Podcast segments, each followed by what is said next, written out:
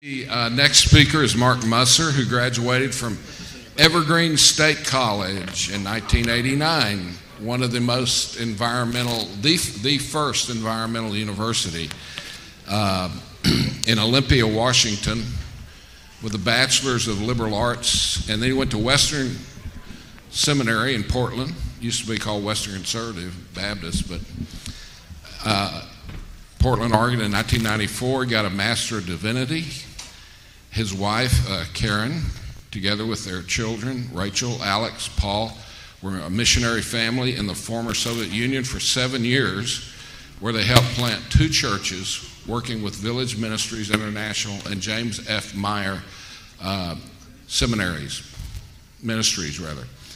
And so while on the mission field, Mark taught in numerous ch- seminaries, Bible colleges, Bible institutes, and other churches.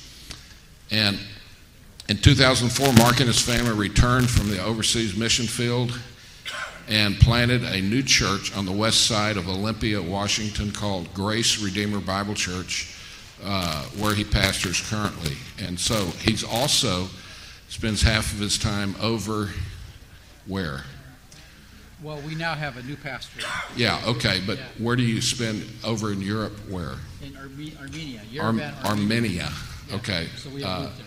With the ministry over there. So, this I think your third time presenting here at Yeah, third time. So he, you tell them what you're going to be talking about. Uh, the final solution as Nazi eschatology. Yeah. So, Do I use this or no? Okay. Can everybody hear me? Okay. No problem. Yes. Little, I'm too loud. Okay. Sounds good. Okay. So we're going to talk about the final solution as Nazi eschatology. Uh, when I was in Yad Vashem, I went to their Holocaust seminar a few years ago. Tommy Ice was there, Robbie Dean, a few other men also went there. We have a representative from Yad Vashem here too, Christian, um, the Christian branch of that that ministers there. And we, um, one of the professors that was teaching, or one of the men that taught at Yad Vashem, he said that what distinguishes the Holocaust from other genocides is the final solution. Other genocides don't have a final solution to them. But with Israel, with the Holocaust, we do have a final solution. And there's an eschatology to it. And so we're going to talk about what was that eschatology that helped them come up with the idea of what we call the final solution.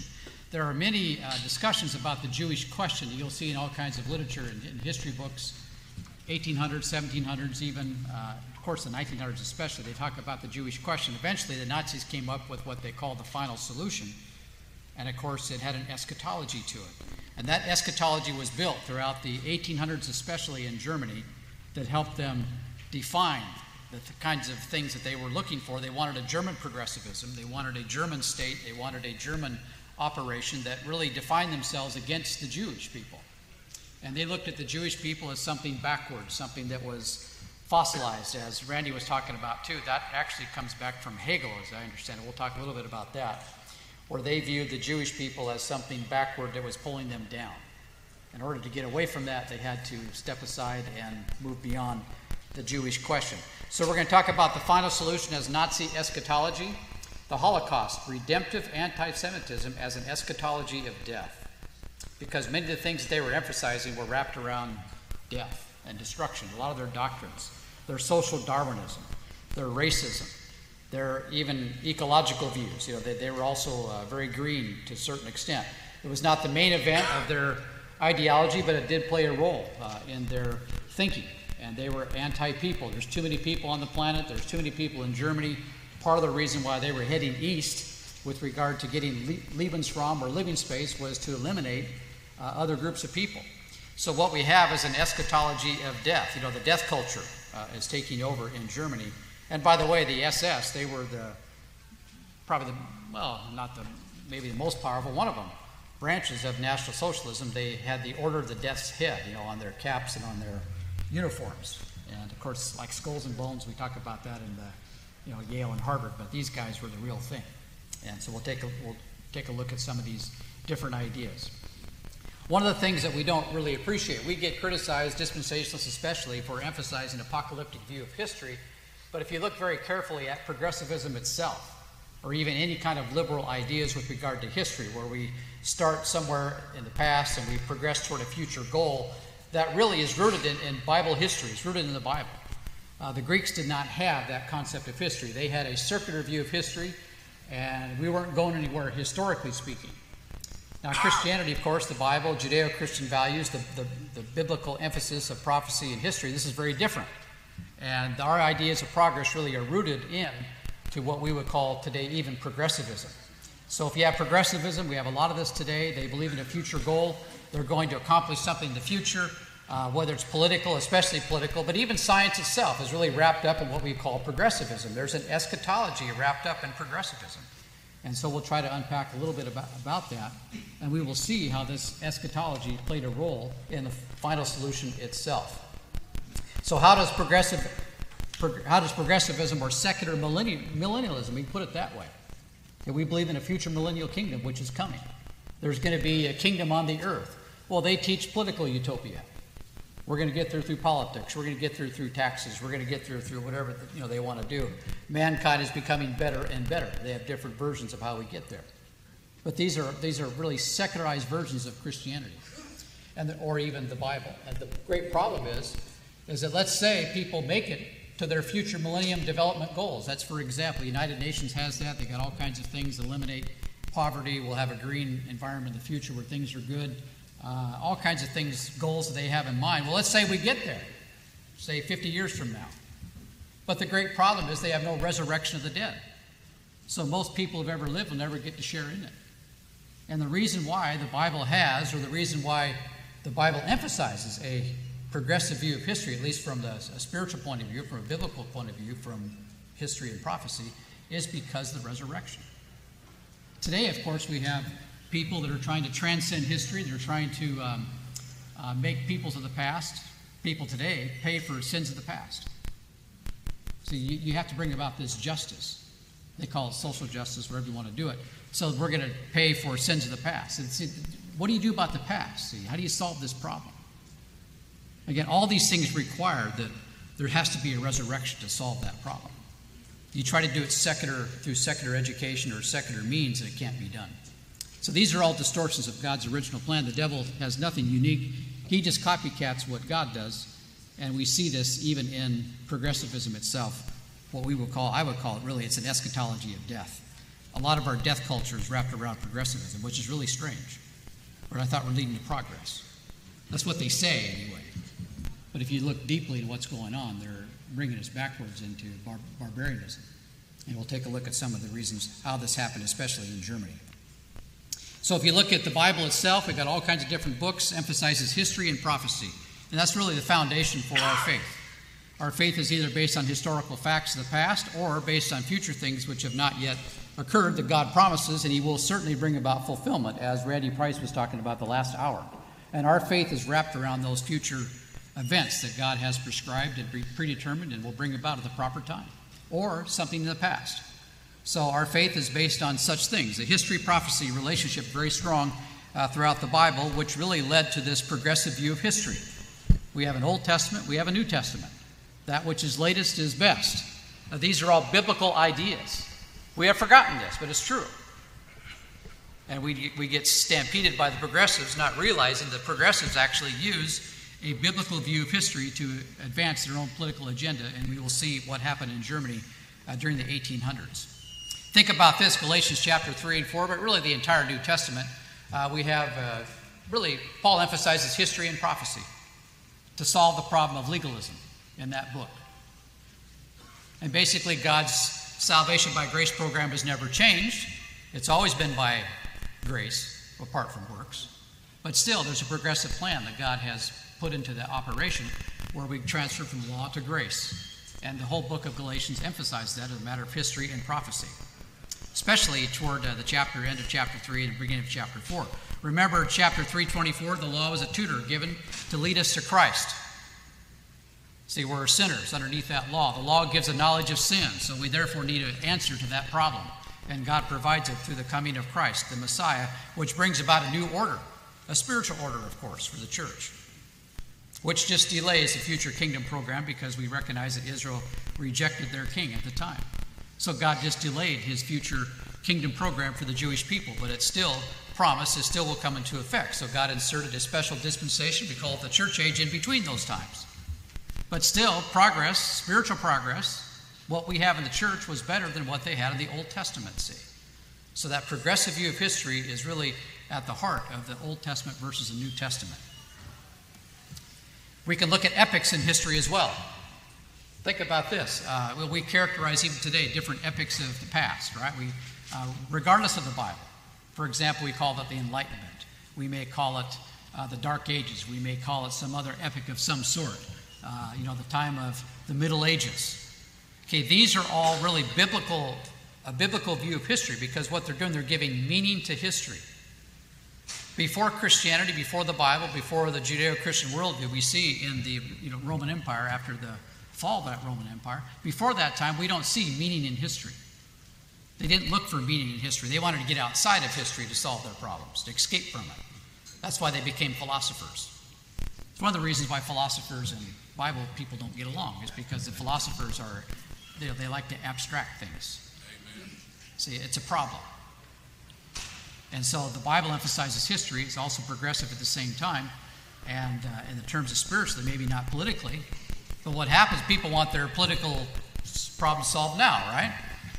So they want to use progressivism as a method for them to solve their problems. So we talk about the rich and the poor, which, by the way, uh, Titus Livy talked about that back in the Roman Empire. He wrote uh, basically history of the Roman Empire for five, six hundred years. Uh, it was plebeians versus the publicans, and the problem was over the rich versus the poor. Have we solved that problem after all these centuries? The answer is no. It's still with us, as Jesus said it would be. So, progressivism is not related to material wealth necessarily, it's not related to politics per se. It's related to God's plan relative to the church. God places you in Christ, regardless of your background, your ethnicity, your language. And the body of Christ is resurrected, he's now glorified in heaven, and now you have a much better position in heaven than you could ever imagine from anywhere in the Old Testament. See, that's the kind of progress we're talking about in the Bible. But people came along later, they secularized that operation. They brought it down to the earth. And in that process, they distorted it. And now this stuff is everywhere. And they look at history uh, even very similar as we do. They, they view the Enlightenment as the best time, for example, a good time of progress. But they don't realize when you start calling epics, that's biblical. That's a biblical understanding of history. You're, you're giving meaning to history. For example, here's a quotation from Mr. Collingwood. He wrote a, a book called The Idea of History. Very good book. I would recommend it. He's not a believer, but still uh, very interesting. He said, Any history, this is a, not written by Mark Musser or some, you know, this is written by a person that's a, a real scholar. I, I'm just a farmer from Olympia, Washington. So this is what he said. Any history written on Christian principles will be the necessity universal, providential, apocalyptic, periodized. You know, that, you, know you, you make it epic, the Middle Ages, the Enlightenment, the time, you know, the Revolutionary Age, or whatever you want to call it. Having divided the past, notice that word division. Isn't that what we do with dispensations? We divide the past, right? So th- these are all secular uh, counterfeits to God's plan through, uh, through, the, through the biblical dispensations. Having divided the past, it will then naturally then subdivide it again and thus distinguish other events not so important as the birth of Christ, but important in their own way which makes everything after them different in quality from what went before. By the way, the coming of Christ divided history in two. And they still, even today, cannot get away from it because they call it Common Era versus BCE, before the Common Era. It's still centered around Christ. You can say whatever you want to, but that's the fact. Christ changed history to some extent, at least our view of it. And so these things are still with us even today, in spite of progressivism. Thus, history is divided into epochs or periods, each with peculiar characteristics of its own, and each marked off from the one before by any event which, in the technical language of this kind of historiography, is called epic making. The apocalyptic idea became a commonplace, although historians have placed their apocalyptic movement at all sorts of times the Renaissance, another age, the invention of printing, the scientific movement of the 17th century, the Enlightenment of the 18th century, the French Revolution, the liberal movement of the 19th century, or even as Marxist historians in the future.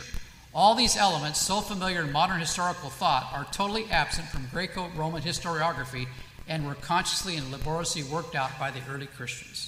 See, this is a Christian view of history. When you start establishing the meaning to history, that's, that's, that shows uh, Judeo Christian values at work.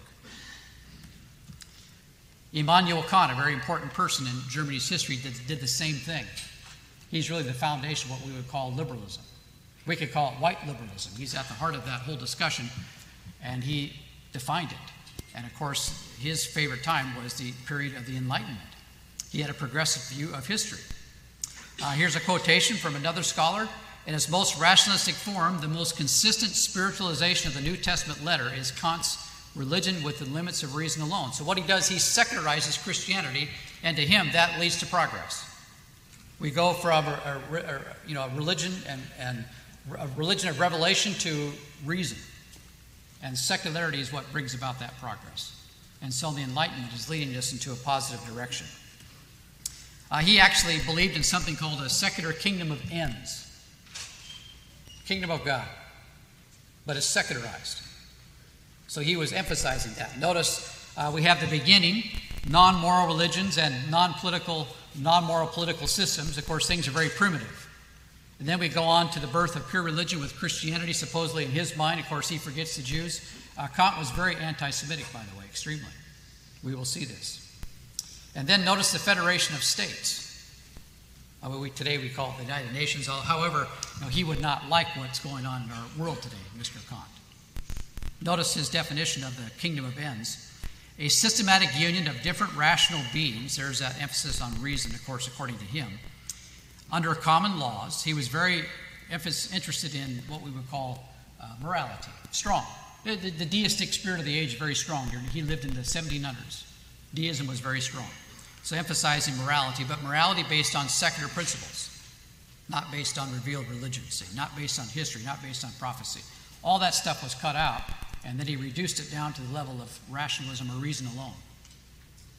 And then we'd be moral for those reasons. He tells us a kingdom of ends where no one is used as merely a means to an end. Of course, we, know, that, that makes sense. But notice again the rationalization going on here. You know, we love our neighbor, love ourselves, love God, love people. Notice again the secular emphasis of this. Where no one is used as merely a means to an end, but where a community of persons are treated as ends in themselves to fulfill the categorical imperative, and by that he means the morality that's necessary. So people do it out of their own free will. They become moral people of their own free will, and his rationalism was going to help bring about the kingdom of ends if we follow through with the Enlightenment project. It has an eschatology to it, but it's secularized. And we have a lot of this in Germany in the 1700s, 1800s. It's not just Immanuel Kant. The, the whole system uh, really is founded upon this progressive view of history. And it's also anti Semitic all at the same time. And it gets worse as the 1800s go on. It becomes more anti Semitic. So the final solution later on is an eschatology of death.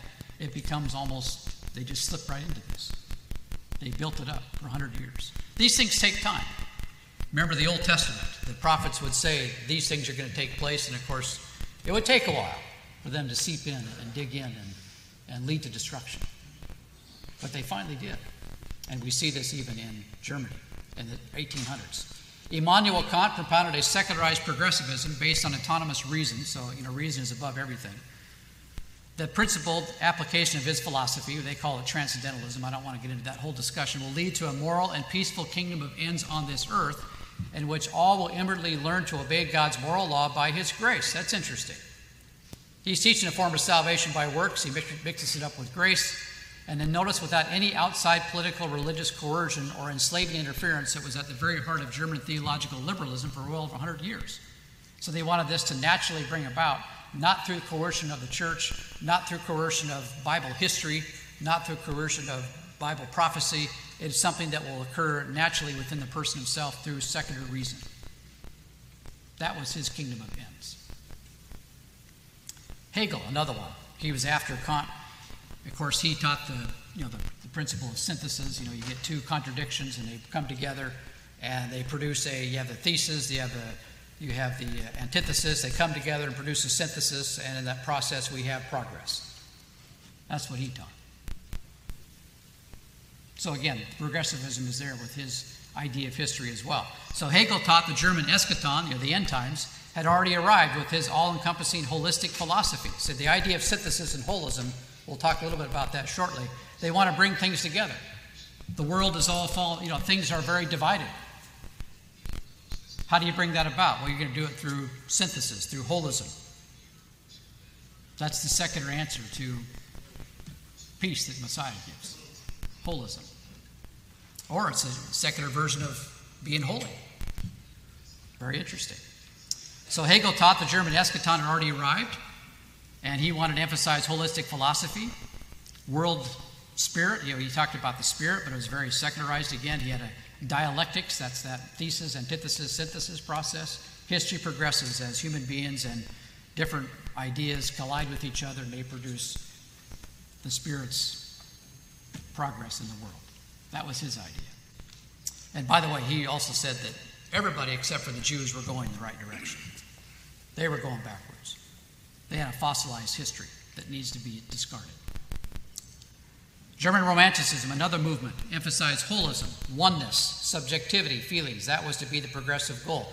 Uh, I know that they want to go back to Garden of Eden to some extent, but if you look carefully what the Romantics were teaching, uh, they were also very progressive in their mindset. They thought that the things they were emphasizing, feelings, uh, that's progressive. It's today too in our culture that we're going to bring about a progressive world through how I feel about it all. Right? It's everywhere. This stuff was very popular theologically and philosophically in Germany in the 1800s. The same stuff. No different. And if feelings is your guide, what's going to happen? You know, the Bible teaches that your heart is foolish. And who can know that his heart is desperately wicked? And if you think through your heart, you're going to be foolish. So what we need to do is, you know, put this Bible over the heart to protect, protect the heart. Because there's a lot of foolishness in it. And they weren't doing that. They just exposed the feelings, and there's no answers to it except what they felt about it all.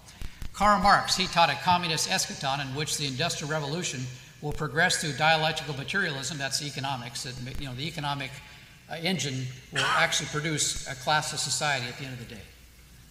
That's progressivism. That's kingdom of man on the earth. Destroy all class divisions. That was his plan. Very secular. Again, these are all progressive views of history that are rooted in the Bible, but they never tell you that. And they replace the Bible in the process. Then we have social Darwinism, right?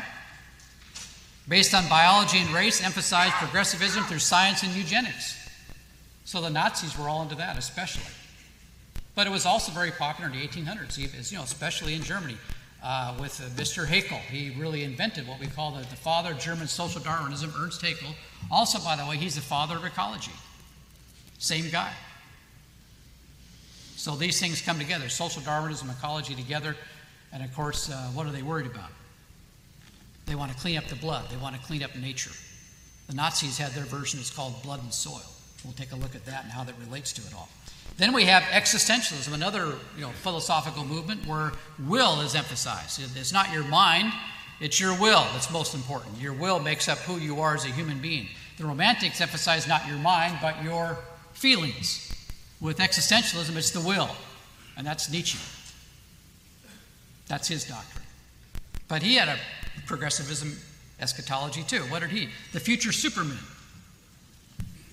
That's what he looked forward to. He recognized that philosophers, in Germany especially, have shown the Bible is not true.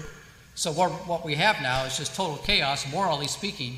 So, what we have to do now is get rid of this stuff and become supermen of the earth. By the way, the Nazis thought that they were going to be, they were those supermen. They loved Nietzsche, Hitler especially. All kinds of people, they love Nietzsche and they don't want to talk about that, but, or they want to deny that that's the case. But, you know, Hitler opened up the Nietzsche archives.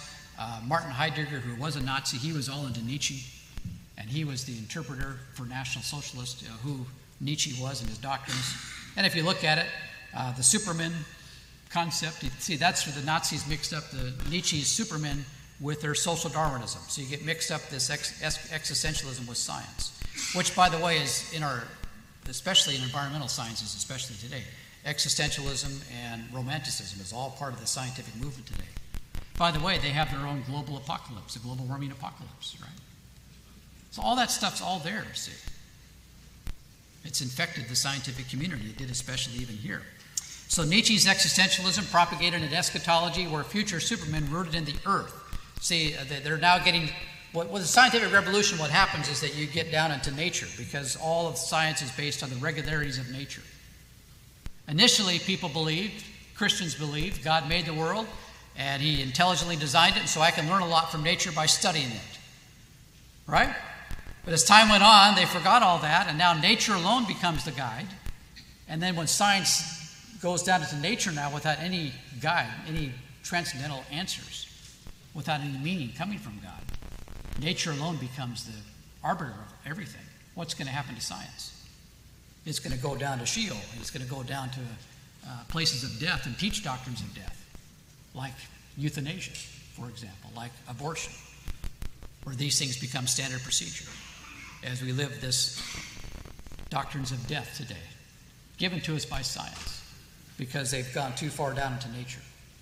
And that's where that existentialism, romanticism now infects the scientific community. They don't even know it.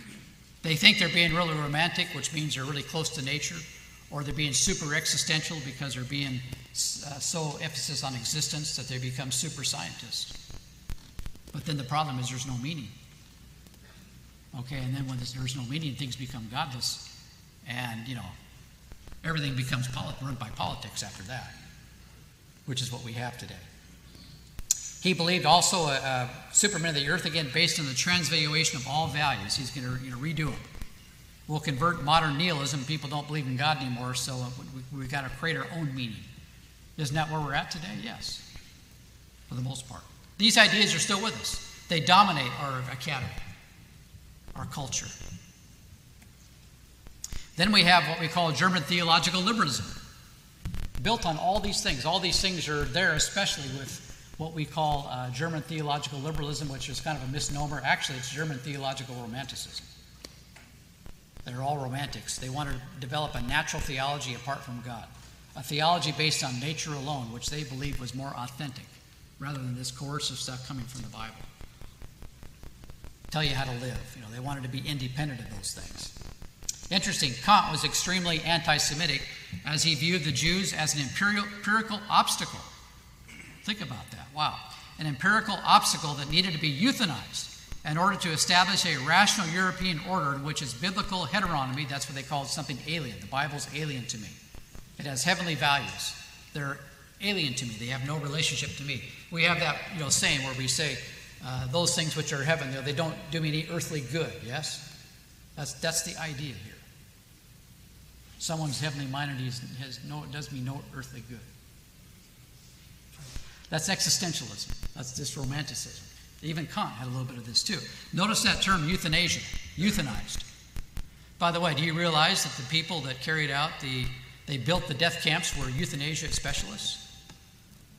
So it's like the devil has his own prophets here far in advance. Now, Kant would have never imagined that, that was going to take place. But we got people that took uh, Kant's philosophy literally, apparently. So they euthanize. That's how they viewed the, the final solution. We're going to euthanize them, humane killing. I'm being serious. That this is how they viewed it. And we'll talk about how that led to that, too, uh, when we get to some of the horrific um, examples of what happened. Uh, second point Theological liberalism invested much scholarship in the rabid attempt to de-Judaize the New Testament as they believe Jewish historical particularism, see that's that Jewish, you know, the promised land, the Jewish people, the 12 tribes, that's, you know, very particularistic. It's very racist in their minds. And but then they had their own German racism, which was worse. It's contradictory, but that's, that's how it was, like today. So everybody's mad at the melting pot today, so they replace it with what? Multiculturalism, which is really multi racism, it's multi tribalism. It's worse. You can criticize capitalism, anybody can do that. I mean, I can. But what are you going to replace it with? Whatever you do, it'll be worse. Lots worse. And we have all kinds of historical examples showing why that is worse. It's not some something made up. We can show history, but people think they can transcend history. So they, well, we just did it wrong in the past. Well, yeah, okay. So we're going to do it again. Another experiment. It'll be the same thing. They want to transcend history. See, that's, that's that biblical idea are still up here in their minds. They don't even know it. It's there. We're made, we're eternal beings made in God's image. You can't escape it. That's Romans chapter 1. So they wanted to get rid of the Jewish emphasis in the Bible, especially the Old Testament. And if they did that, notice what's going to happen. German Christianity, as they viewed it, would become progressive, liberal, and universal. They get rid of the Jewish element. So then this becomes part of this eschatology of death that builds up, get rid of the Jews. They believe Protestantism, social gospel, there was a lot of that in Germany in the 1800s, surpassed ecclesiastical Christianity, now enter into a new ethical, political, spiritual age, functioning as a spiritual power in Germany. That's what they thought. We have the social gospel now, we're changing the world progressively. People are not as, they're more educated today, they're not as poor as they used to be. Things are getting better and better, and the church is helping to bring that about. Uh, this, we're getting back into this, but this is all taught strongly in the 1800s. It's what we call German theological liberalism. Leading liberal Protestants oppose what they consider to be Jewish segregation, backward legalism, restrictive ceremonialism as they hindered their freedoms. The Second Reich, this is before the Third Reich, was an anti Semitic state under the spiritual power of liberal Protestantism. Romanticism and nationalism, all these things came together, liberal Protestantism, to develop an anti Semitic Second Reich, and they were against the Jewish people. Course, we have many conservative theologians too. They're also steeped in Lutheranism. We already saw that the last hour. Martin Luther's attitudes toward the Jews, well, they just kept that going, that conservative German attitude toward the Jewish people. So you have that problem along with it. Say all these things were coming together. It's not just one thing. And when you snowball it up into one uh, big snowball as it rolls down the mountain, this thing gets to be pretty serious, very explosive and very dangerous. Yet there were some German theologians, like Franz Delitzsch, by the way, who had a, he was not anti-Semitic. He had a ministry to them. Interesting. And then, of course, we have the early dispensationalists, the Darbyites, and Paul Wilkinson. We were talking about them, how uh, probably the most successful salvation of the Jewish people given during World War II is by the, what we will call the Darbyites. We'll take a look at that. Paul will teach on that later coming up. Then we have, of course, the famous JEPD theory, which is an upside down view of the Old Testament. Uh, they basically said the Jews are going backwards. They became more legalistic as time went on. So they said that the primitive religion of Abraham out there with uh, simple altars, that represents a pure religion, very romanticized view of that world view at that time. And they became more legalistic as time went on. Deuteronomy was not written until like 600 BC or so. And they became super legalistic as time went on. So they reversed everything. So everybody is progressing except for the, the Jews. They're going backwards. That's basically his theory. Uh, it's also very Hegelian. It's just more complicated. You'll notice there's no simple triad. Uh, we got a lot. We got the JEP theory. That's that's a four strands. But it's the same kind of idea. They're, they're trying to bring together different strands into a cohesive whole, holistic idea. Wellhausen studied under Ewald, but attributes his JEPD theory romantic to a romantic and nationalist theologian, Leberecht de Wette. I don't say these things correctly, my German is very poor, who was a German theological liberal, very anti Semitic, back in the 1700s. So he got his ideas from him primarily. De Wette characterized Judaism as a degenerate that involved, that devolved, instead of going backwards, from the pure and simple original Hebraism, you know, like the, the idea where you have Abraham out there in the desert with a simple altar. That's, that's good, pure religion. So that, that's that romanticism that's invaded their mindset. And so they interpret the Bible according to these romantic ideas, which, is, which of course are false. It's not what happened historically, but that's, that's what they thought. Jews thus devolved and became less spiritual and more materialistic in their history. Then we have Mr. Harnack, probably the most important theological liberal of all time. He lived uh, up until 19, I think died in 1930. And very important, he ran the German Academy for a number of years. He was the center of it all. He said old Judaism was a relic of the past and needs to be abandoned for modern Christianity to prosper in the 20th century, as those who hold on to the Old Testament were having a paralyzing effect on the progress of religion the church. So we, we've got to get rid of that stuff.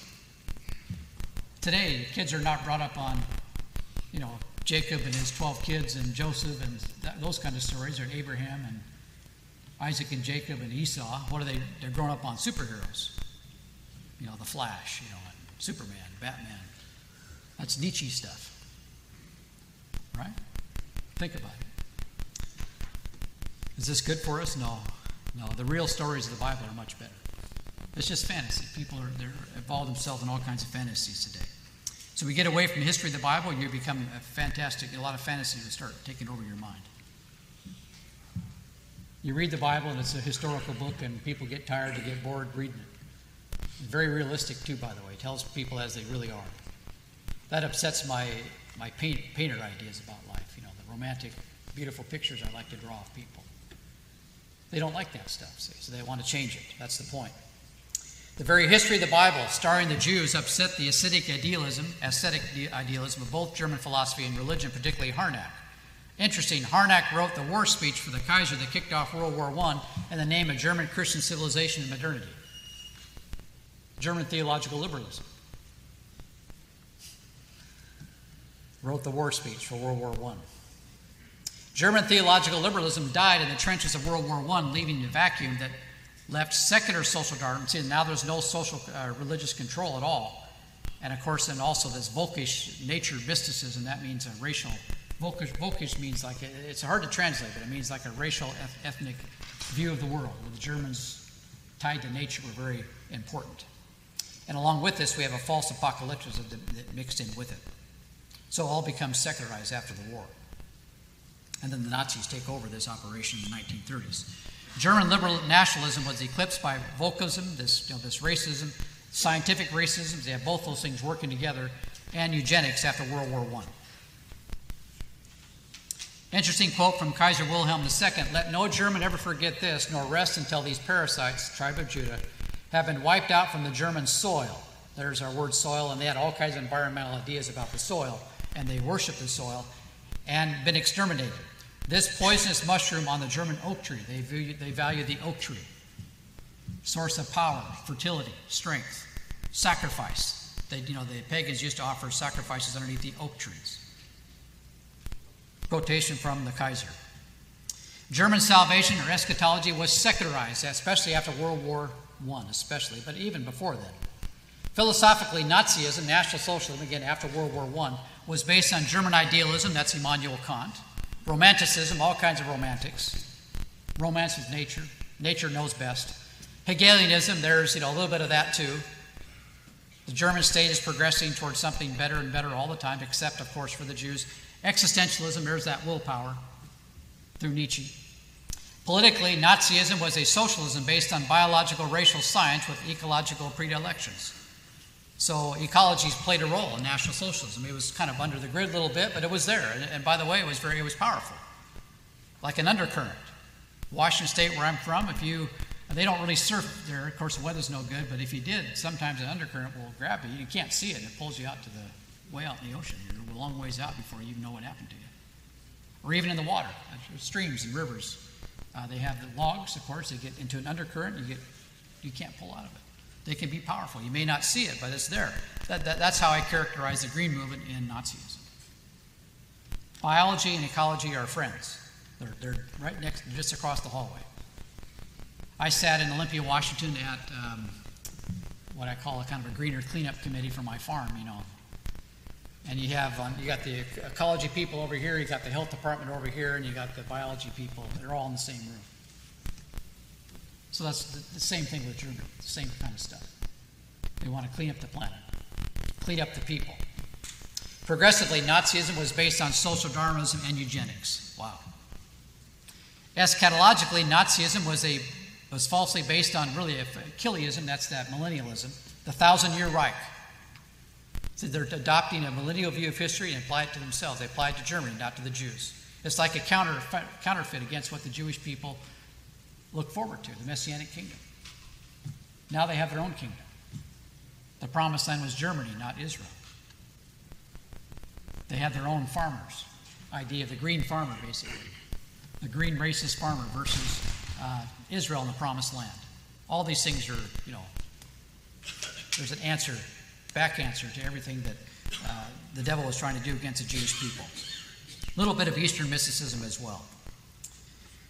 And really, if you look at it carefully, the biology, really the Nazis especially, and we look at the results of it all, of course, the Nazi biological, existentialist eschatology of death, all those things were there to help bring about this death culture that became very powerful in World War II, especially.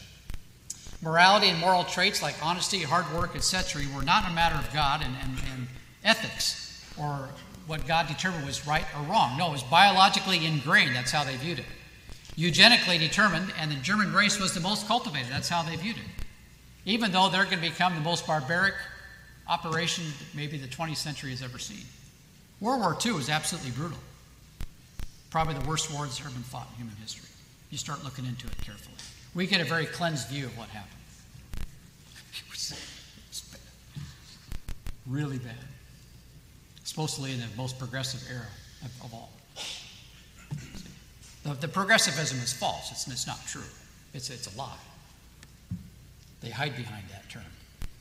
Whatever advanced the human race biologically was good, whatever led to biological degeneration was bad. So they had an evolutionary ethic too from which the master race evolves into fruition. The destruction of the degenerate races, particularly the Jews, is therefore necessary for the progress of mankind that the Aryan race of Europe will lead into a sunny, victorious future. That's how they viewed it. The thousand year Reich. And if the Aryan blood is cleaned up biologically, then the morality, based on romanticism, again, not based on the Bible, but nature, existentialism, scientific eugenics. This will be also cleaned up in the process. So the Aryan race will become like the Superman of Nietzsche's prophecies back in the 1800s. The euthanasia of the weak and retarded and invalids will later, you know, they did all that too later on. You know, we could, a lot of people they make a big deal out of Americans started the uh, they started sterilizing people with the um, you know eugenics movement. Uh, look at these ideas are much deeper in Germany. You're, there's a lot of propaganda out there with regard to this. The Nazis were killing people. They weren't just sterilizing them; they were killing them because they were far more advanced down that road. Uh, Ernst Haeckel, you know, the, in California they named mountains after him. And he's the guy, the, the founder of German social Darwinism. There's a mountain called Mount Haeckel. There's some other German eugenicists up there in the Sierra Nevada. So California becomes a place where they start practicing some of these things. Where did they get those ideas from? They got them from German social Darwinists. Since nature was cruel, is the other thing, according to the nature demanded cruelty. Right? That's how it is. Laws of the jungle. Getting back to nature and her existential laws of social Darwinism, and eugenics will lead to a racial utopia and a future romantic Aryan Garden of Eden. They would talk about these things, that they wanted to bring about a Garden of Eden. Clean up the blood, clean up the planet. Through what? Science, existentialism, romanticism, all these things. Euthanasia. By the way, later they extended the euthanasia specialists again. They were in charge of killing the Jews during World War II. They were in charge of the final solution, essentially. They built the death camps. Euthanasia people. When was the last time you heard that? It's there in the historical record, but we don't talk about it much. Then we have pseudoscience as well, wrapped up in this. Very anti Semitic, anti, you know, Einstein, for example. The Jew is remains a parasite. Here's a, just a quotation from a German scientist at the time, pro German. A sponger who, like a pernicious bacteria, in other words, spreads over wider and wider areas according to some favorable area attracts him. The effect produced by his presence is also like that of a vampire. Wherever he establishes himself, the people who grant him hospitality are bound to be bled to death sooner or later. This is Hitler, Mein Kampf. Notice that bacteria, they're like a bacteria. This shows the biological thinking up here in the mind. Another quotation from Hitler in 1941 even if just one state, for whatever reason, tolerates one Jewish family in it, then this will become the, again, bacteria, the bacterial source for a new decomposition. If there are no more Jews in Europe, then the unity of the European states will no longer be destroyed. So they want to bring about a unity of the European states. How do you do that? Get rid of the Jew. They're bacteria. The discovery of the Jewish virus is one of the greatest revolutions that have taken place in the world. The battle in which we are engaged today is of the same sort as the battle waged during the last century by Pasteur and Koch. How many diseases have their origin in the Jewish virus? We shall again regain our health only by eliminating the Jew. So this is where science had brought them to this point, and they actually believed it. There are a lot of Nazi doctors believe this foolishness. And that's a quotation from Hitler, but the, the Nazi doctors are the same. The academy, the German academy, was all up in this. They went along with it. And so here's a couple of Jewish or you know anti-Jewish physics guys, very similar. Uh, Nobel Peace Prize winner, very anti-Semitic, and so they, they you know the Jews were they were above nature, and so they tried to master nature. Uh, we don't do that. we get in with nature. We're going to make our technology rooted in nature. It's going to be therefore better, more powerful. That's how they understood things. Interesting, Pascual uh, Jordan, he's a the picture in the bottom there, on the, on the left there. He's the father of quantum mechanics. and I don't want to get into that whole discussion, but anyway, uh, he inserted, uh, he, he believed in Nietzsche, he liked Nietzsche, will to power, and also the Führer principle into his physics as he advocated certain microscopic molecules were endowed with dictatorial authority over entire organisms. So they have these ideas up here in their mind, which they use that to interpret biology. See? You know, politicized, really, and also philosophy. The idea the science, scientist is some kind of a perfect guy who can interpret everything all on his own is just this foolishness. It's not true. He's got all kinds of ideas up here in his mind that are not true, and he uses those ideas to interpret the facts or to interpret his experiments. The concept of will to power in physics for Jordan overturns the original scientific dictum that began the scientific revolution knowledge is power. That was a Christian, you know, Francis Bacon started that. It's the will to power now. It's not knowledge is power, it's the will to power. That's very different. That was Nazi science. The will to power, not knowledge is power. By the way, the Germans were actually behind in most things technologically in the war. There's a lot of propaganda. The only thing they did good was the rockets, and that took them a lot of trouble to get there. They should have made more tanks. The Russians had the best tank on the battlefield initially. Radar killed the submarines.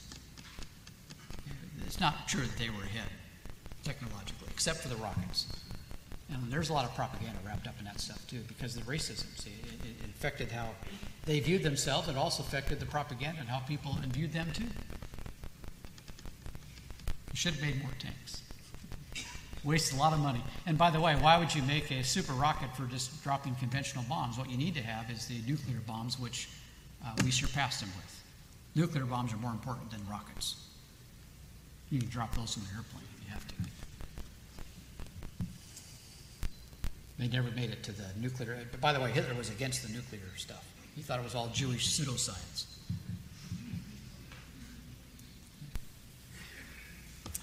Hitler on the source of mental illness in Finland. It's a great pity that this tendency towards religious thought can find no better outlet than the Jewish pettifoggery of the Old Testament. For religious people who, in the solitude of winter, continually seek ultimate light on the religious problems with the assistance of the Bible, must eventually become spiritually deformed so again, he's very anti Semitic with regard to the Old Testament, religious mumbo jumbo. They become religious maniacs. Then we have a Nazi blood and soil versus the eternal Jew. We already mentioned, uh, uh, you know, Mark Twain, the, the immortal Jew. Well, they were against that.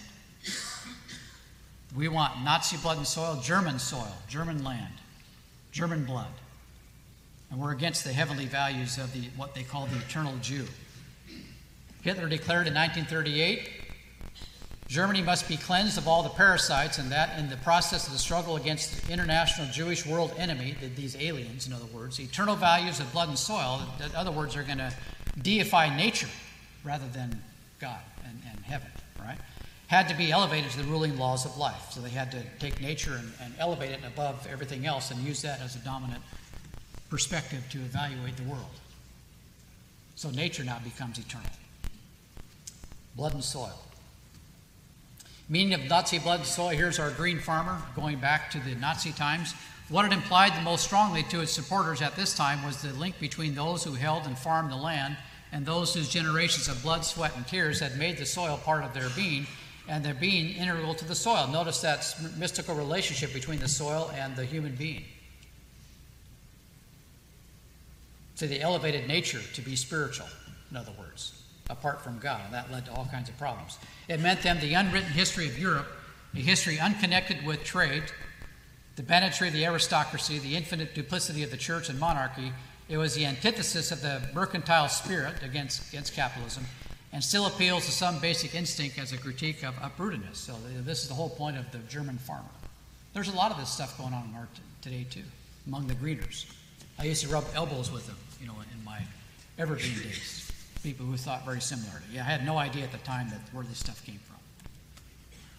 Then, of course, the, the living space in the East, all kinds of uh, green ideas mixed up with racism, getting rid of people, population transfers, killing people, moving people, sustainable development. Hitler was going to cover Ukraine with windmills. This kind of stuff. Unbelievable. Gardening principles from the Fuhrer. Nothing upsets Jewry more than a gardener who is intent on keeping his garden neat and healthy. So the idea they're going to get rid of the weeds. Jews, Jews are weeds. So again, it's a very nature based attack on the Jewish people. Parasites. The triumph of nature and her natural racist laws. That's what they viewed. Uh, you know, nature teaches racism. That's what they thought. Triumph, you know, survival of the fittest, laws of the jungle prevail. That's what nature teaches us. Versus Jewish false eternality. You know, that's in heaven. We don't pay attention to that. That's, that doesn't do me any earthly good. So they were against all those things. Notice the last quotation. The Jews, is a quotation from the Fuhrer. The Jews plays in nature the role of a catalyzing element. A people that is rid of its Jews returns spontaneous to the natural order. Let's get back to nature. You know, the Jews upset that standard. They're in heaven and they're aliens and they're uprooting things from nature. We're made in God's image, right? Yeah. Uh, book burning. They burn lots of books, especially you know Judaism, Ju- Judaistic books, but other books too. Heidegger, 41. World Judaism is ungraspable everywhere. You can't get a hold of it. It's like in heaven, see. See, this is part of his existentialism. It's no good. It does me no earthly good.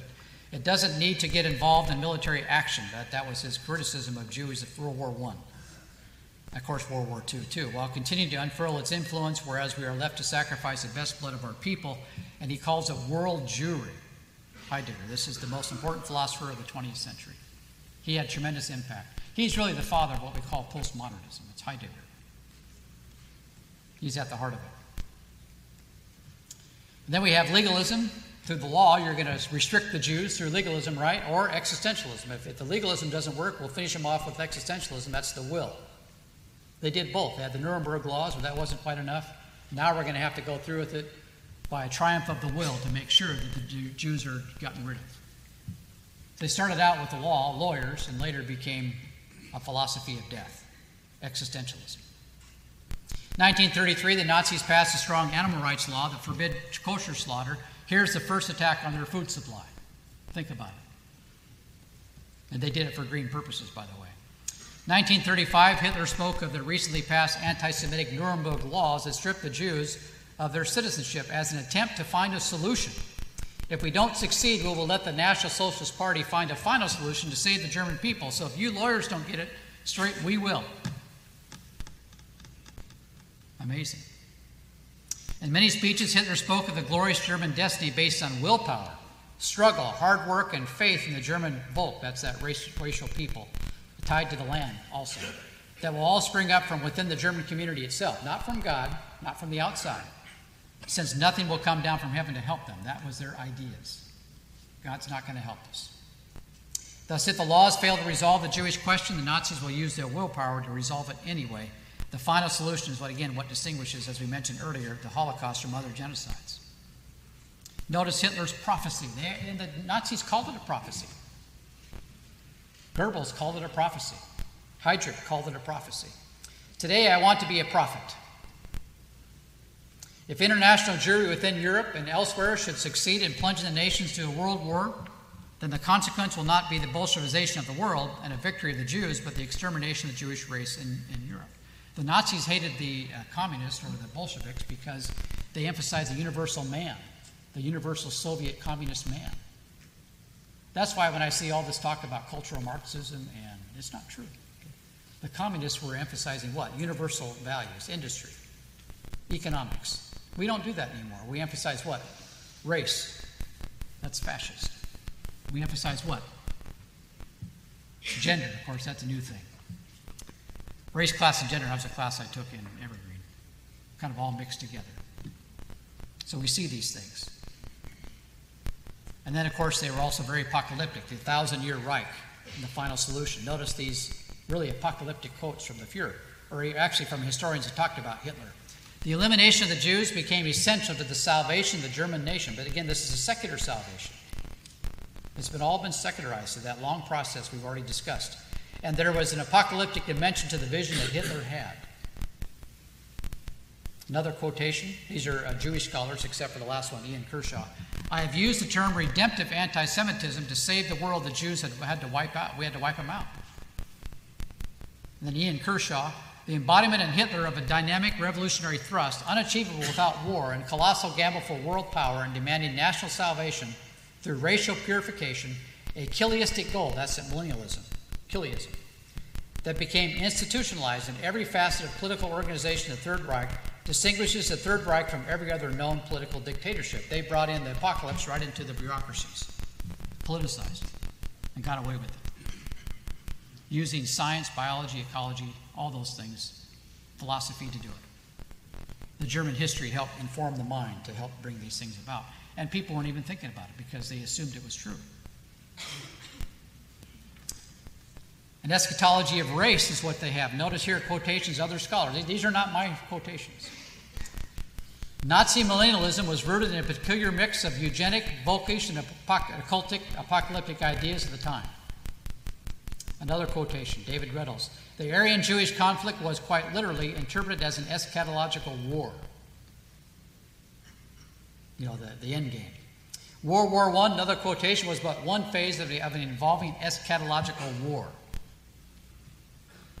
The final quotation the Nazis hoped to stop the decomposing effects of chaos. And of course, that means get rid of the Jew. Renew the spiritual health of the Volk. Again, that's that racism. And usher in, notice, the millennial Reich.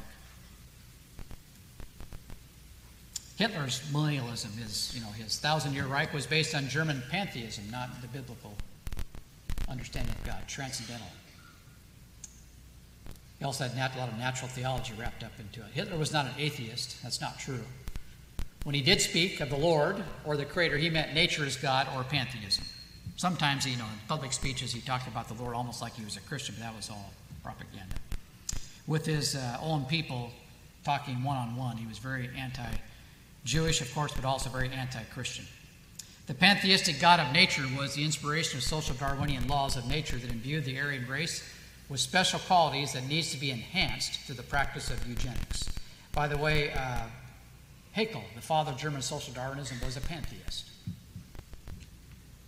German natural theology had a peculiar form of pantheism that allowed for some element of transcendence to help, you know, to help get things going in a progressive way, but certainly not like the Judeo Christian God of the Bible who stands completely transcendent or outside of history. They didn't want that. That does me no earthly good. He's too far away. Hitler's warning against the Jews on the eve of the Holocaust, the eve of war, I gave the Jews one final warning I told them that if they precipitated another war, and of course in his mind they did, they would not be spared, and I would exterminate the vermin throughout Europe, and this time once and for all. There's that apocalyptic view. Notice the biological aspects to it. Well, we have lanced the Jewish abscess, and the world of the future will be eternally grateful to us. But all they wind up doing is creating the Jewish state, right? Think about it from God's perspective. So God brought up resurrection out of disaster, out of destruction. And by the way, the, the, the, final solution was just absolute chaos when these guys trying to organize it. The idea that the Germans were super bureaucratic and had it all efficient, this is, this is false. It's not true. They had an extremely difficult time of bringing all this stuff together. And they're all fighting amongst themselves because they didn't want, they didn't want the Jews in their own territory. So, and, and then the more, con- the more territory the Germans conquered, the more Jews there were. It's just, it's just, it's just, it's just madness. And then everybody's trying to ship their Jews to them. You know, they had different, you know, leaders of different areas of Poland or Ukraine or Belarus. So everybody's trying to ship off, or even from Germany, off to them. I don't want them. They're all fighting amongst themselves what to do with these Jews. Then, of course, they put them in the ghetto. That was a major operation. You know, uh, look here at this picture here. Uh, look at all the ghettos. It was just chaos trying to organize that. Extremely difficult. Bunches of them, everywhere. And people were fighting amongst themselves. And then, of course, they put them in the ghettos. And then what happened to, well, you know, they, they stripped them of all their money. So then the Jews couldn't get out. So then they go in these ghettos, and then they become what? The, the disease problems. And of course, the Nazis are supposed to be eugenic people, right? They were cleaning up everything. Well, they were creating these, you know, these hellholes inside these ghettos full of diseases. They put people in concentration camps. And those, by the way, there was concentration camps everywhere. Not just, you know, a couple places, like in our minds. They were everywhere. And what, what was happening? These diseases. So what they were doing was creating the exact opposite effect of what they wanted to do. So it's just madness. Because up here in the mind, nature is now dominating their thinking, and so everything they do is just destruction. And they had a heck of a time carrying out the final solution. But they still did it, amazingly enough. Amazing that they did it. There's a big argument among the Holocaust scholars intentionalism versus functionalism. I, I, can't spend a whole lot of time on this. But intentionalism is the idea where, you know, did the Germans really intend to kill the Jews from the beginning? And the intentionalist argument, historians emphasize yes, you know, they intended to kill the Jews all along. Then you have the functionalist, and here's how they look at it. And by the way, most of these ideas are coming out of Germany, which is I make them, I, I don't pay a whole lot, of, take them very seriously. But notice here, functionalists argue that there rather, uh, there's no straight line from anti Semitism to the Holocaust. There was instead a twisted road to the Holocaust, which is, I just already explained that, of course it was. In other words, the Holocaust was very much a result of the immediate circumstances that the Nazis found themselves in. In his work, The Origins of the Final Solution, the American historian Christopher Browning, which I've read his book, following German scholar Hans Mommsen, I've read some of his stuff too, argues that the final solution only took shape when Nazi Germany invaded the Soviet Union. It wasn't that the extermination centers simply uh, formed without the knowledge of the intents of Hitler and other leaders. It was simply the final solution changed from simply removing the Jews from Europe, that was the original plan, to now it became we're going to kill them. And the war gave them the opportunity to do it. So there was no intention to kill the Jews from the very beginning. There's a truth in there. When the Nazis were talking about anti Semitism and blaming the Jews, they didn't, were, weren't thinking about putting them into death camps at that time. Uh, I'll grant that. It took them a while to figure that out. But the very fact that they did it finally came up with a solution against all odds, against all the obstacles, which were enormous. Not the money. This was super expensive, by the way, to do too. Transportation was a huge problem. Trains and all that. There's just nothing but trouble. What do we do with all these people? They created their own overpopulation problem, and then they're all worried how am I going to fix the overpopulation problem? So what, at the end of the day, they finally, well, we're going to euthanize them. Initially, they were just going to get rid of them. But think about this. What does the Lord say? But you hate somebody, right? And the Sermon on the Mount. It's good as murder, right? Is there any real difference from God's perspective? No, not according to Jesus. So we can sit there and argue about intentionalism versus functionalism, but at the end of the day, what does God say about it? So lots of interesting discussions, and they all get wrapped up in this big uh, debate amongst themselves. Most Holocaust studies focus primarily on the machinery of destruction, the how of the Holocaust, not the why, which hides the motive of murder. It also protects the academics, all of the history that I just gave to you that, that led to this. They're trying to protect that because that still dominates German culture, dominates America today, too, by the way. They want to keep that stuff. This by itself reflects the materialism and existentialism and postmodernism that really, uh, when they, they're using German historiography to interpret the Holocaust. Wonderful, wonderful. So they don't, they don't talk about motive, they don't talk about uh, the ideas, you know, the things that were going on up in their minds to help them justify what they were doing. Just sort of a simple racism, that's it. Nothing beyond that. It was much more uh, involved than that. Lots of things were going on to bring this about. Some adamantly refuse to ask the question why because there can be no meaning to such Nazi madness. Well, there's that's partially true. The Nazis were nuts. But you can still explain it, how, the, how they became nuts. German scholars they prefer functionalism, which protects German academia from culpability. The same hermeneutical struggles that are seen in the, all biblical studies also show up in the historiography of the Holocaust. It's all the same problems. We don't think so, but it's all there. So when you pick up a theology book, you have to sort through all the, you know, the unbelief related to, you know, what happened. Well, the same thing with Holocaust. It's the same problem. So they come up with different interpretations why these things took place. So, my final conclusion on that is that in spite of all the logistical difficulties, and there were many, I don't have time to explain them all, and all the bureaucratic infighting amongst themselves, the Nazis still carried out the Holocaust in spite of the massive functional barriers that interfered with their plans. They still did. So that means they're culpable and they had some intention that was not good. Interesting quotation David Hirsch, he's a, a Jewish scholar. Uh, I think he's passed away now recently, but he talks about the deconstruction of literature. He wrote a book, which we do. We're, these are the same kind of people's inter- uh, history for us, also the Holocaust. They're deconstructing history, so we don't know these things. See. Hirsch demonstrates how postmodernism, this really goes back to Heidegger, and especially in Germany, infiltrated the Ivy League, that's our, you know, our, our Harvard and all those people, through former SS scholars. Notice it. You know, the, you know, the idea that these, uh, you know, that the neo Nazis, these punks are Nazis, this is just foolishness. They're just punks. Okay? The real Nazis were people very, very uh, educated. They were not stupid. Most of the people running around running the Einsatzgruppen and who were killing the Jews in, uh, in, you know, in uh, Ukraine, and they were, they were doc- doctors and lawyers in charge of these operations, shooting the Jews. He says here it's misleading to disengage contemporary anti humanism. We see this all over in our modern environmental movement, especially from Nazi dehumanization, for they share the same philosophical and cultural origins. It's the same stuff, it's just brought up to date. So we're not racist anymore, we're just anti human.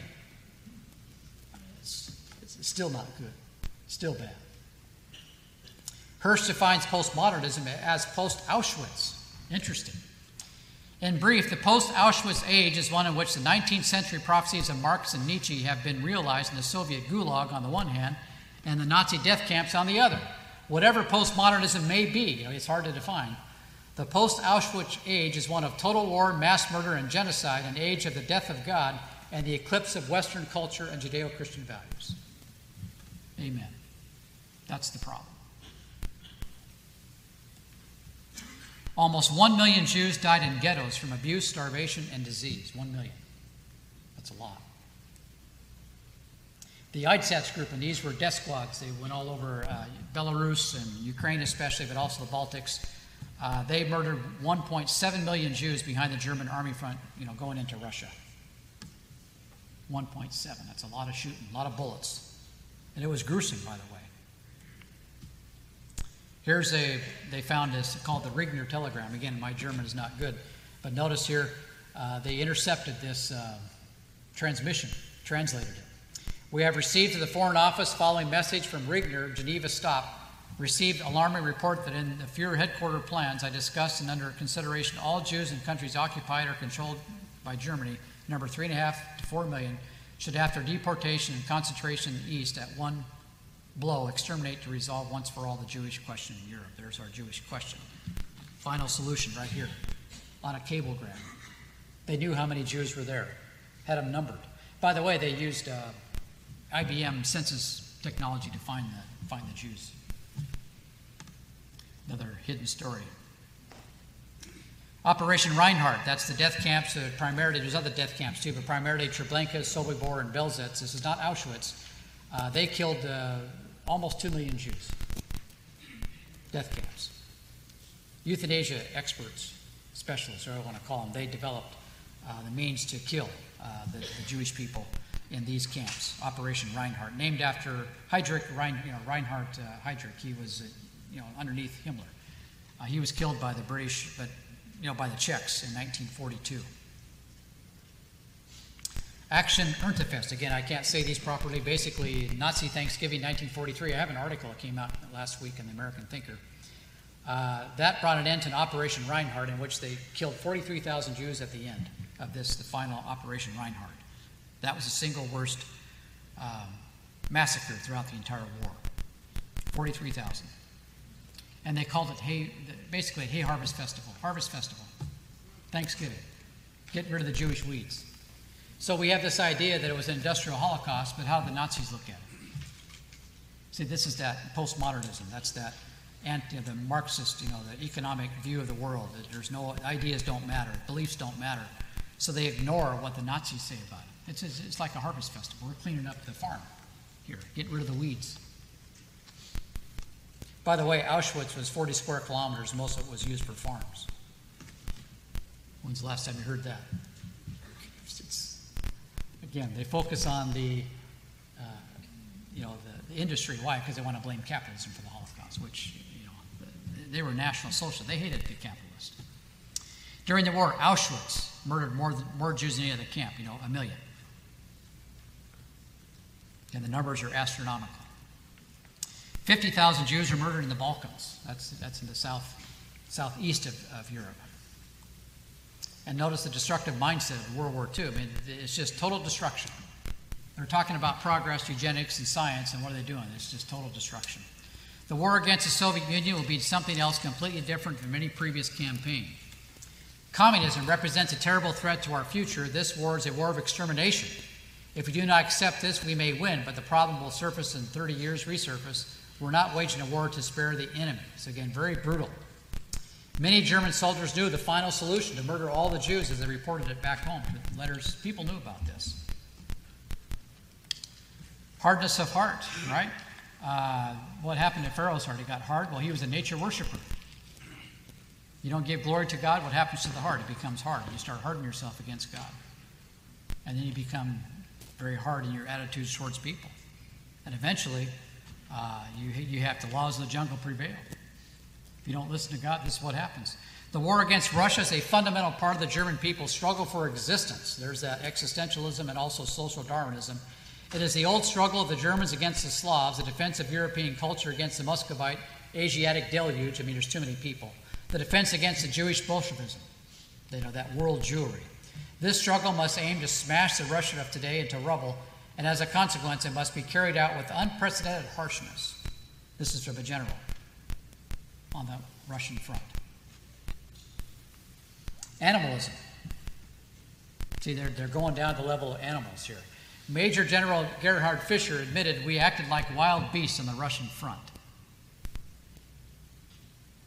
We acted like uneducated animals, a wild animal. Again, the nature ethos is now working in their practices on the battlefield. Nazi concentration camps were placed in very beautiful locations. Is, these are quotations from some other writer I just came across. Ravensbrück was a concentration camp for women. They had those too. They had, they had everywhere. Theodor Eicke, uh, Mr. Oak, that's his, what his name means, he was in charge of this.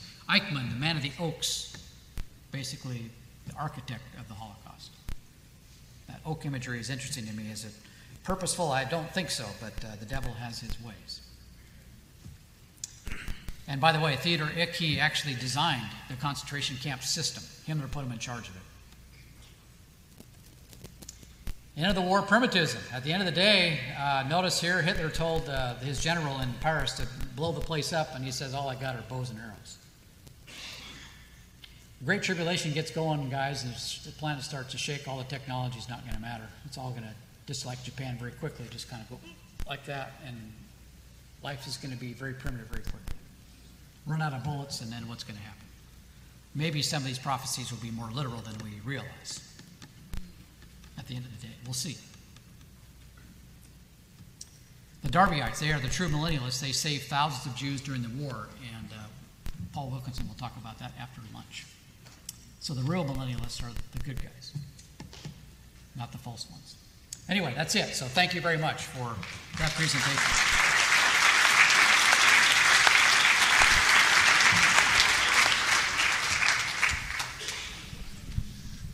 Okay questions. You're supposed to go to the microphone uh, for questions. Thank you, Mark. You're welcome. With pleasure. I have I have everything you said down.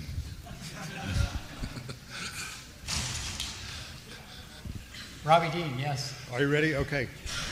All right, there's a claim that I've heard more and more recently, and that is that Hitler didn't crystallize his desire to exterminate the Jews until he came under the influence of Haj Amin al Husseini, the Mufti of Jerusalem, when he went to Berlin. That it's under his influence that this really gets crystallized, focused, and enacted. What do you think? Well, I, it gets it gets worse and worse over time. It's already there. Uh, uh, Dietrich Eckart is his. That's really the father of Hitler. And he's the he was his mentor. He was extremely anti-Semitic, talking about getting rid of the Jews all the way back in the year, during World War I. And he was very popular, became one of the foundational members of the Nazi Party. But, uh, you know, it, it had, they were just anti-Semitic, just talking about it. You know, they Right. really think they were gonna, actually going to do it. They didn't have the possibility to do it until much later. Right, And right. I just, I can't answer that question. It Yeah, just that- progressively gets worse, I can tell you that. Yeah, Yeah, I- yeah, that, that's what the claim is. It's not that it originates there, but it gets to a certain point.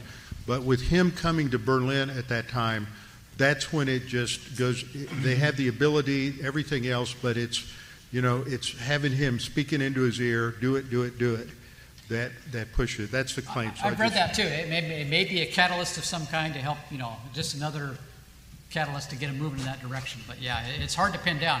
This is why these books are written on the final solution, that they can't really pinpoint a time when there's no order that they see ever, that they've ever found. They're not going to find one.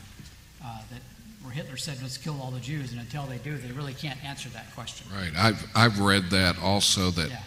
he was just going to put, move them off into an Well, they had a area. Madagascar Right. plan, and that fell through. See, France Yeah. was in charge of Madagascar.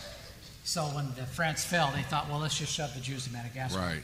But that, But yeah, e- even that is a huge obstacle. You got to put them on ships. Okay, you got you know and the Grand Mufti, you know, came and lived in Berlin and helped him and all that. Mm-hmm. Yeah, And yeah. He, he was the one that said we need to kill it, It's- kill him, and it could have pushed him over, like you say. But you, you had a quote in your presentation much earlier from the 1930s where he, where he talked about exterminating the Jews or something. well, right? that was his prophecy. I mean, Right. Yeah. Yeah. And the, by the way, there's also I read this book, and I don't know how true it is, but he, he's a German, not a, he's an English scholar, but according to him, and he has the, the goods on it. And I read his book; it looked like he's got the goods on it. I haven't seen much discussion about it, but he wrote a book saying that when, um, you know, when uh, Rudolf Hess, by the way, he was the greenest of all the Nazis, Rudolf Hess. When he flew into England, he tried to get to the, uh, you know, the monarchy. You know, they were friends with each other. He actually, uh, when they caught him, uh, he had orders from the Fuhrer that if you guys, we want to make a deal with you British people, let us alone in Russia so we can get rid of the Russians. Just leave us alone. If you don't do that, we're going to kill all the Jews. Hmm. Uh, but again, I, I can't. I'm not a scholar. That's just a book I read. Very interesting book, and based on eyewitness testimony, that guy that was there when he was there when they got him. So Thank you, Mark. Um, I think most of us in this room would be of the understanding that uh, postmodernism is a philosophy uh, has pretty much been embraced as the theology of this emerging church movement. Can you uh, make a connection for us between uh, what you've just exposed as the Nazism behind or birthed by or some combination back and forth of postmodernism and what's going on in this expression of the church in America that young people are finding so attractive? Well, uh, it's really not necessarily Nazi per se. It's German, you know, German-based. The German theological liberalism. Uh, eventually, they incorporated things like romanticism and existentialism, which is really the foundation for postmodernism. The idea my feelings are more important than thought. The idea that my will is more important than what I think. So when you interpret texts, Yeah. if your feelings are more important than what you think, and if your will is more important than what you understand with the mind, you, your views are going to be skewed. And this is what's happened to a lot of the interpretation today. It just becomes a matter of the heart, you know, how I feel about it all. And this just skews everything with regard to how you interpret facts. So, and, and, and if you become a scientist, it's worse. so it would be your opinion that Nazism was burst out of postmodernistic philosophy and not vice versa? No, the German ideas were already there. German Romanticism, in the 1800s, and existentialism helped to lay the foundation for Nazism. And then postmodernism comes after that. So thereafter, I would I would describe postmodernism as kind of like a evolutionary form of that's fascism today. Okay. It's not Nazi per se. However, Heidegger is the bridge between the old existentialism, romanticism, and postmodernism today. Yeah, and he was a Nazi. Yeah. Okay, you're not a mere farmer, you're a scholar, as much as anybody else you referred. God bless you and thank you. Two questions. The first would be I've chosen to home educate all of my children, often citing history alone was sufficient reason, lest they be indoctrinated. So, could you speak to the seriousness and the urgency of people who have children or grandchildren in the public education system, particularly higher education? I just see a metastasized cancer there of postmodernism. The urgency about education system is the vehicle, is the juggernaut, is the Trojan War. And secondarily, do you have published somewhere an annotated bibliography of the books that have the most deeply influenced you that we could get hold of that and read those and pass them on and, and see seriously education? Uh, yeah, I, Get- I, I wrote a book. It's called Nazi Ecology. It's back there, so you can look at that. But it's a very good. I mean, I've done a lot of reading on the on the Third Reich, uh, and even with regard to German uh, philosophies behind it. Probably the most important book that I would get a hold of for you guys would be written by uh, one of Heidegger's students. His name is Karl Löwith. He was a German Jewish scholar.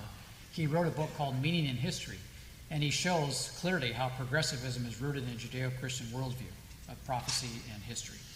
And uh, you know, it's an excellent book. So it's called Meaning in History, but written by Karl Löwith. He shows the progressive worldview is really a distorted picture of the Bible, and it's an excellent book. Uh, that, that, that, real, that, that book helped me survive the Evergreen State College. The other thing that helped me survive the onslaught of propaganda was, um, was Pastor Breckel. he, taught me the Bible in a way that no one's ever taught the Bible. Before that time, I, you know, I didn't know what Bible teaching was. And I was, my first two years at Evergreen, I was hard. I did, you know, I, Francis Schaeffer helped a little bit and some other things, but when he started teaching me the Bible, you know, the classic dispensational grace guy, uh, started teaching the Bible verse by verse, that changed my life significantly and helped me to start having, I could have conversation with people. It was the Bible that helped me start having a ministry. And the last class that I took, very interesting, at the um, Evergreen State College called Liberation Theology. So I took that too. And it was a whole 16 credits you know, given over to this uh, liberation theology. So uh, I talked about a lot of things I did with you uh, with regard to that progressive view of history as a biblical view of history. And then I gave them the gospel, basically. and there was, you know, there were 60 kids sitting in this bunch of hippies and greeners and everything else sitting in the audience. And then when, when this got done, uh, every kid in class raised his hand, started asking questions, and, and they, they had to shut it down. You know, professors had to shut it down because there wasn't time. So it, it, it can be done, but you have to, you know, it, it took a took some time, about four years, and some Bible study and some other good books along with it. So where do you It certainly did. Yes, thank you, thank you, John. so where do you s- where do you see our culture heading? In other words, what was Nazism? How did that prepare uh, for the you know the tribulation that's coming? Well, I think the postmodernism has helped lay in the ground of lawlessness. I think the biggest thing we have today is lawlessness, which comes out of a postmodern viewpoint. And uh, you know, the man of lawlessness is coming. And you know, you just look around. We're, we don't even have any laws regarding uh, even biology. You know, you can be a woman, transgender, all this kind of stuff. Uh, these things are the lawlessness is everywhere. It's not just on the border. It's in everything that we're struggling with today. And it's almost, it's so universal today. Well, when I go to Armenia, we're missionaries there now, that the young people, again, you can tell, are just, this lawlessness is just up here in the mind. If we go to Ukraine, it's the same thing. So I see this growing lawlessness, which is a real problem, uh, which I think is, uh, the Nazis were pretty lawless. Yeah. They, they had lawyers, but lawyers actually, through legalism, destroy the law, and then people become lawless. Of course, that, that's the biblical view of how things happen. Remember, you know, Eve, God told Adam and Eve, don't eat from the tree. And then Eve added another restriction don't touch it, and she did both. That's what happens under legalism. You do it anyway. Then I had one other PS just for the audience here. If anyone that hasn't seen The Hiding Place, Uh-huh. that's uploaded to YouTube now, and there's a new film, Return to the Hiding Place. I'm just here in town doing a one woman show of Corrie ten Boom, so I'm saturated in that. And it's about the young people who left university to assist Corrie ten Boom. And you see in that film what the Nazis did to them and how they were, how their thinking was interacting Well, with culture. yeah. It's a great film, The Return to the Yeah, Hiding yeah. Place. They were all in the Hitler Youth by that time, which is based on the old, what they call the Wandervogel movement, which was like a bunch of German Boy Scouts, but they were not the kind of Boy Scouts that we talk about in America. You know, they, they were a lot of anti-biblical ideas. Nietzsche was their favorite book. Lots of bad stuff was being taught to those kids. Yeah. a lot of the stuff that you mentioned happened in Germany and well, parts in Europe, but what you're describing is now happening globally. So the effects will not just be one nation trying to implement their eschatological, view. Would you like to comment? I guess I, I couldn't quite grab that all. What was the question again? Done. It's not just Germany in the 1800s or 1900s that have these Oh, ideas. yes. Everyone is catching up on these, call it then, lawless ideas. No, it's everywhere today. Yes, it's and spread. the effect. Yeah, it's spread. It- It's, it's very popular today. It's very, the whole Western culture now is dominated by this kind of thinking. So how how is Islam influenced by this stuff, uh, or That's is a good it? question. I can't yeah. answer that. But Okay. certainly, uh, the German, you know, Islamic connection is pretty strong. Right. You know, they were, they, World War One, you have Germany and Turkey were in bed together. And then you had a genocide of the Armenians. And they were, and Right. we are now. And supposedly a Christian country, of course, is, you know, it's skin deep. It's, you know, kind of a lot of nominalism there. But still, this is the first time we see that I'm aware of in European history where the Europeans chose Muslims over Christians. And, you know, a million and a half Armenians were killed. First World War One, you've got Germans involved with that too. Again, the problem is the unbelief. It- all these false philosophies that they adopted, as they said no to God, all this other stuff just filled in, just like we see today in our own cultures. It's the same type of activity. Yeah, it seems like the whiplash uh, against Trump. Uh, if they get in, they're we're heading in the same direction. Oh, it's so here. now. I, yeah, I, it know. is. I agree. Yeah, It It's- amazing. They won't they won't let you talk anymore. It's madness. You know, you just watch the TV, and it's madness. Yeah. Yeah. Amazing. Well, thank you very much. thank you. Uh, thank you very much. Yeah.